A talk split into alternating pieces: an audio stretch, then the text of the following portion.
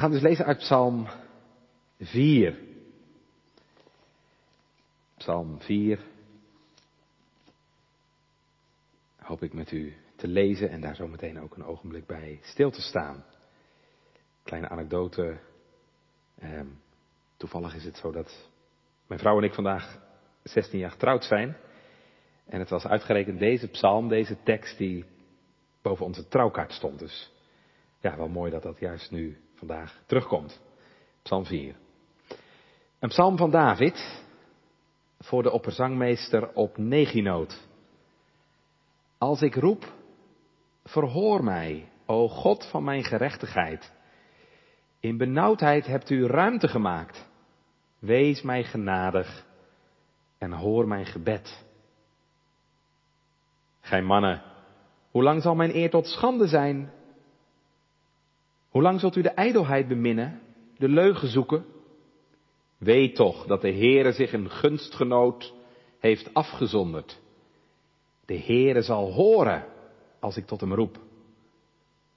Wees beroerd en zondig niet. Spreek in uw hart op uw leger, op uw bed en wees stil. Offer offeranden van gerechtigheid en vertrouw op de Heere. Velen zeggen, wie zal ons het goede doen zien? Verhef gij over ons het licht van uw aanschijn, o Heere. Gij hebt vreugde in mijn hart gegeven, meer dan ten tijde, als hun koren en hun most, hun wijn, vermenigvuldigd zijn. Ik zal in vrede tezamen neerliggen en slapen, want gij, o Heere, alleen zult mij doen. Zeker wonen. Slaapt u goed? En nog belangrijker, slaapt u met God? Misschien bent u niet zo'n goede slaper.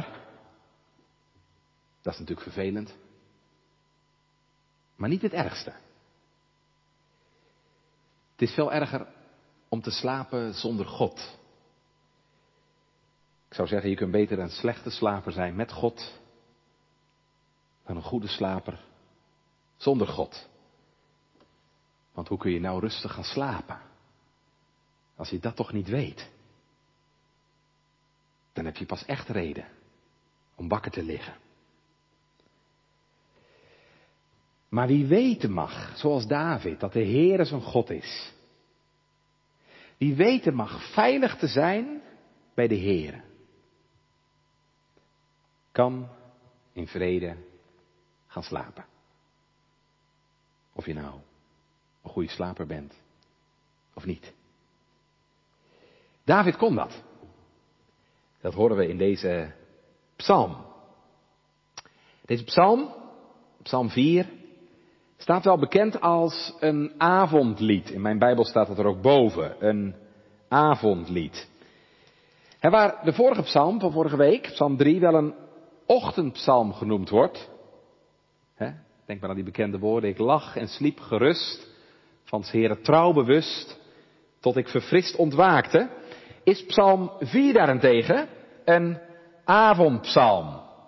Want we lezen vers 9, ik zal in vrede tezamen neerliggen en slapen. Want gij, o Heere, alleen zult mij doen zeker wonen.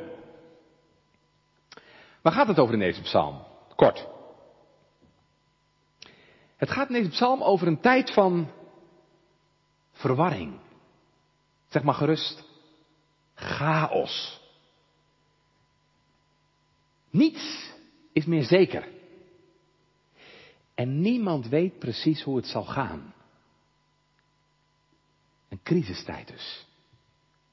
Net als nu. Denk aan alle onrust en onlusten de afgelopen dagen in de wereld. Volgens het opschrift is deze psalm van David, de koning van Israël. En het gaat dus over een crisismoment in zijn leven. Mensen die hem laten vallen. Het zou kunnen dat het hier gaat, zeggen uitleggers, over die periode. Hè, dat Absalom, zijn zoon, ehm, een staatsgreep probeerde te plegen. En ja, u weet hè, eh, Absalom werd daarbij gesteund door mensen die nota bene eh, eerst vrienden en vertrouwelingen van David geweest waren. Eh, nou, dat is de situatie waar het in deze psalm over gaat. Eh, verraad, crisis, revolutie. Je bent niks meer zeker, want je weet niet meer wat je aan mensen hebt. Zijn ze voor je of tegen je? Als je even meekijkt in de psalm, ehm, dan zie je als je even kijkt dat er sprake is in deze psalm van drie aanspraken. Drie aanspraken. Um, in de eerste plaats, dat is vers 3 en 4, spreekt David de ongelovigen aan, zeg maar zijn tegenstanders. Vervolgens doet hij in vers 5 en 6 een oproep aan de gelovigen, aan zijn medestanders en vrienden. En tenslotte, dat is vers 7 en 8 en 9, tenslotte richt hij zich tot de Here. Um, ik loop dat even langs. Dus de eerste aanspraak is die tot de ongelovigen. Vers 3 en 4. Gij mannen, zo richt David zich tegen hen, tot hen. Gij mannen, hoe lang zal mijn eer te schande zijn? Hoe lang zullen jullie mij te schande maken? En hoe lang zult gij de ijdelheid beminnen, de leugen zoeken? Ja, het zou kunnen dat die ijdelheid slaat op afgoden.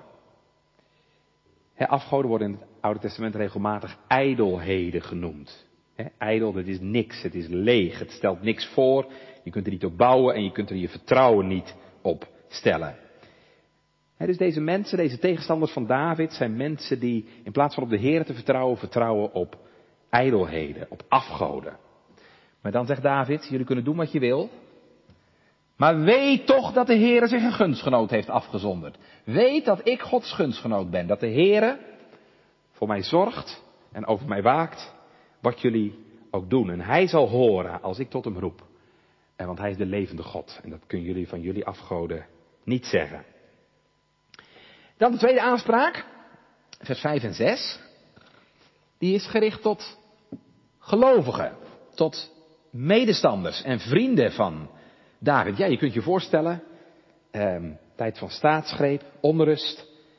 Ze zijn natuurlijk ontsteld vanwege alles wat er gebeurt. Ze zijn ontsteld vanwege um, ja, de onrust in het land en vanwege het verraad en het onrecht wat hen aangedaan wordt.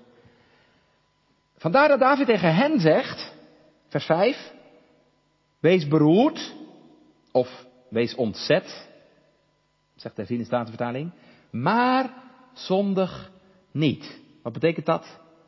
Wees beroerd, maar zondig niet. Nou ja, ja, je mag verdriet hebben. Je mag boos zijn. Verontwaardigd. Maar pas op, zegt David, dat het je zo beheerst. Hè, dat je er helemaal van slag van bent. Of dat je helemaal gevangen raakt in boosheid of bitterheid of haat of wrok. Hè, het is veel beter om het ja, bij de Heren te brengen. Hè, om als je er s'nachts op je bed van wakker ligt, en al die gedachten door je heen gaan om het voor de Heer uit te spreken. Want Hij regeert. Spreek in uw hart, op uw leger, op uw bed en wees stil. En vers 6, vertrouw op de Heer. Wat een wijze raad, ook voor ons. Misschien ook wel eens dat u wakker ligt. Zo ontsteld bent door gebeurtenissen waar je geen grip op hebt, waar je weinig controle op hebt.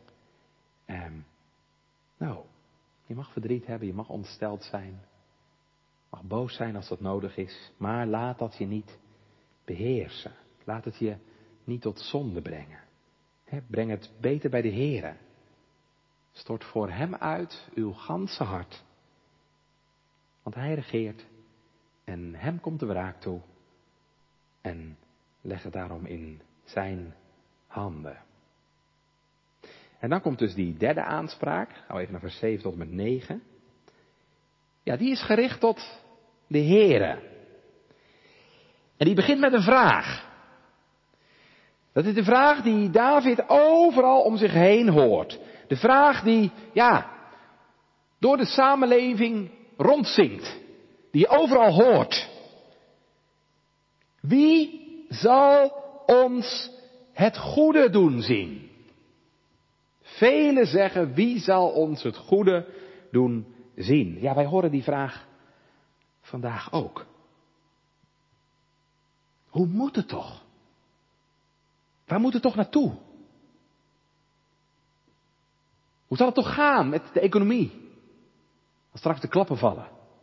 Of misschien nu al. Zal het gaan met Europa? En zal het gaan als we ontslagen vallen? Die misschien wel zonder werk om te zitten. Het is een, vaak, een vraag hè, die je vaak hoort in tijden van crisis. Wie zal ons het goede doen zien? We voelen ons onzeker. We voelen dat we er geen grip op hebben en zeker niet op de toekomst. Maar nou David. Het te midden van al die mensen die roepen, wie zal ons het goede doen zien? Geeft David antwoord. En dat antwoord, gemeente, dat is een antwoord in de vorm van een gebed. Kijk maar, vers 7.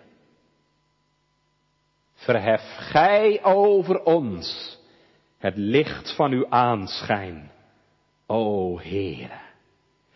Dat is wat wij nodig hebben, zegt David. Het licht van Gods aangezicht. Dat de Heere, ja, dat licht van zijn aangezicht over ons verheft. Wat een prachtige uitdrukking. Hè? David bidt als het ware, Heere, wend uw gezicht naar ons toe. Uw gezicht waar Psalm 97 van zegt dat het een vriendelijk gezicht is, dat vrolijkheid en licht heeft. Heere, zie ons aan, face to face, opdat er licht komt in ons leven. Verhef over ons het licht van uw aangezicht. Verheffen, ja, dan kun je denken aan een, aan een zonsopgang, hè? Ik weet niet of u dat wel eens hebt meegemaakt, of u zo'n vroege vogel bent. Maar uh, ja, in alle vroegte, als het nog donker is, dan zie je hem langzaam opgaan. Het wordt licht. Dat is wat wij nodig hebben. Het licht van de Here in ons leven. Ja, als u uh, regelmatig in de kerk komt, dan ken je die uitdrukking natuurlijk, hè, want we horen hem elke zondag. Het zijn de woorden die we elke zondag aan het einde van de dienst meekrijgen als de zegen wordt uitgesproken. Hè. De Heere zegene u en hij behoede u. De Heer doet zijn aangezicht over u lichten. De Heere verheffen zijn aangezicht over u en geven u vrede. Dus ja, dit gebed, verhef gij over ons het licht van uw aangezicht, is eigenlijk een gebed om de zegen van de Heere. Ja, dat hebben we nodig. Wij kennen de toekomst niet. En um, ja, het leven kent soms hele onverwachte bochten. Als je er middenin zit, had je dat een week ervoor niet kunnen voorstellen. Dat kan je bang maken. Vandaag kun je gelukkig zijn, maar hoe is het overmorgen? Wat heeft het leven allemaal in petto voor je? En toch, beste mensen, dat is niet de belangrijkste vraag.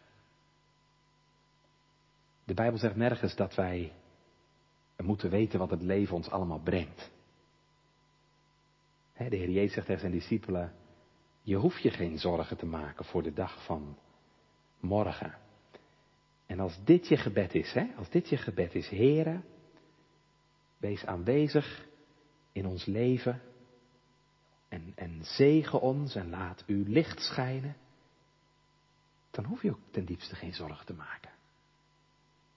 Dat klinkt misschien als zorgeloosheid, maar dat is het niet. Ja, u snapt, dat vraagt natuurlijk wel geloof.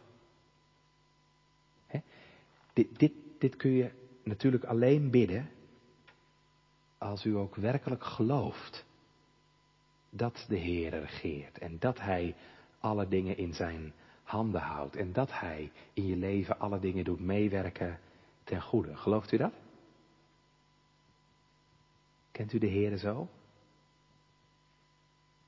En God vertrouwen kun je alleen maar als je Hem kent.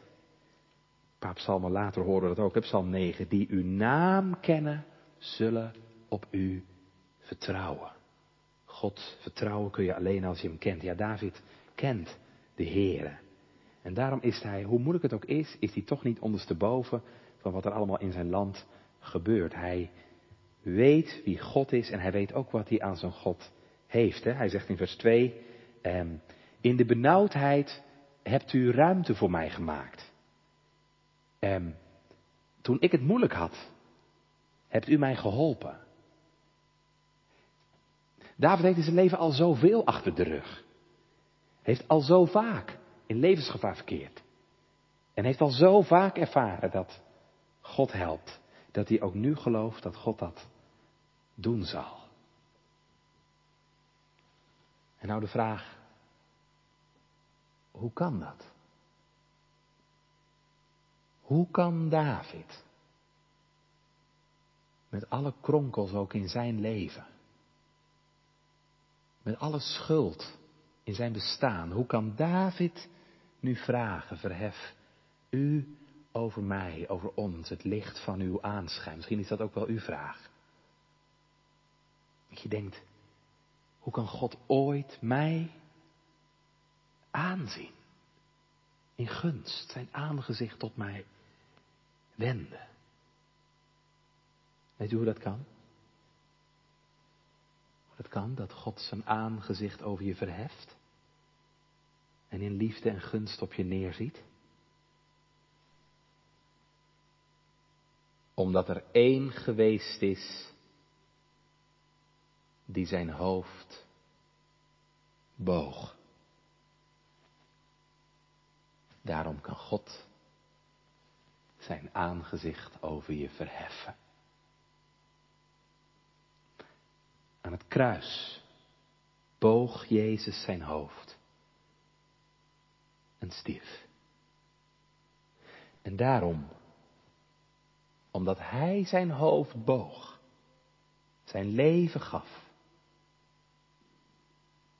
kan God zondig en schuldige mensen toch zegenen. En die zegen, dat is het laatste, en die zegen, die brengt blijdschap met zich mee. Kijk maar, vers 8. Gij hebt meer vreugde in mijn hart gegeven dan ten tijde als hun koren en hun most, hun nieuwe wijn, vermenigvuldigd zijn.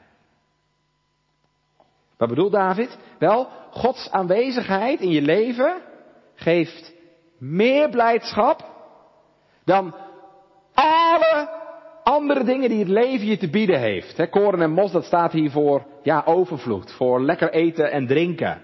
Ehm, God geeft meer blijdschap dan het genot van eten en drinken. God geeft meer blijdschap dan een gevulde bankrekening. God geeft meer blijdschap dan een afbetaald huis. God geeft meer blijdschap dan een man of een vrouw in je leven. En natuurlijk, die dingen kunnen je heel gelukkig maken. Maar de blijdschap die de Heer geeft overstijgt dat alles. Trouwens, die blijdschap in je leven die is ook maar heel relatief. Je afbetaalde huis kan in brand gaan. Geliefde kan ziek worden, overlijden. Geld kun je kwijtraken. En um, eten en drinken kan soms helemaal niet meer smaken.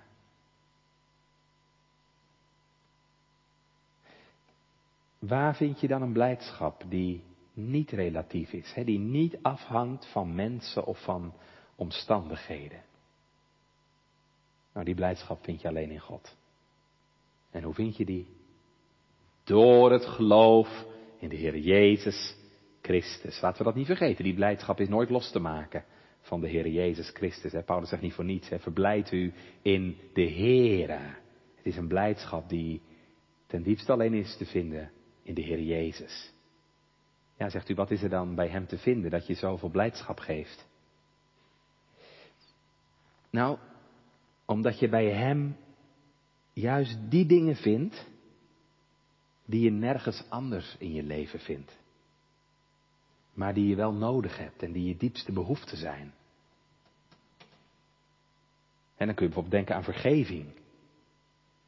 Alleen door de Heere Jezus Christus vind je vergeving van je zonde en schuld. Je kunt ook denken aan hoop.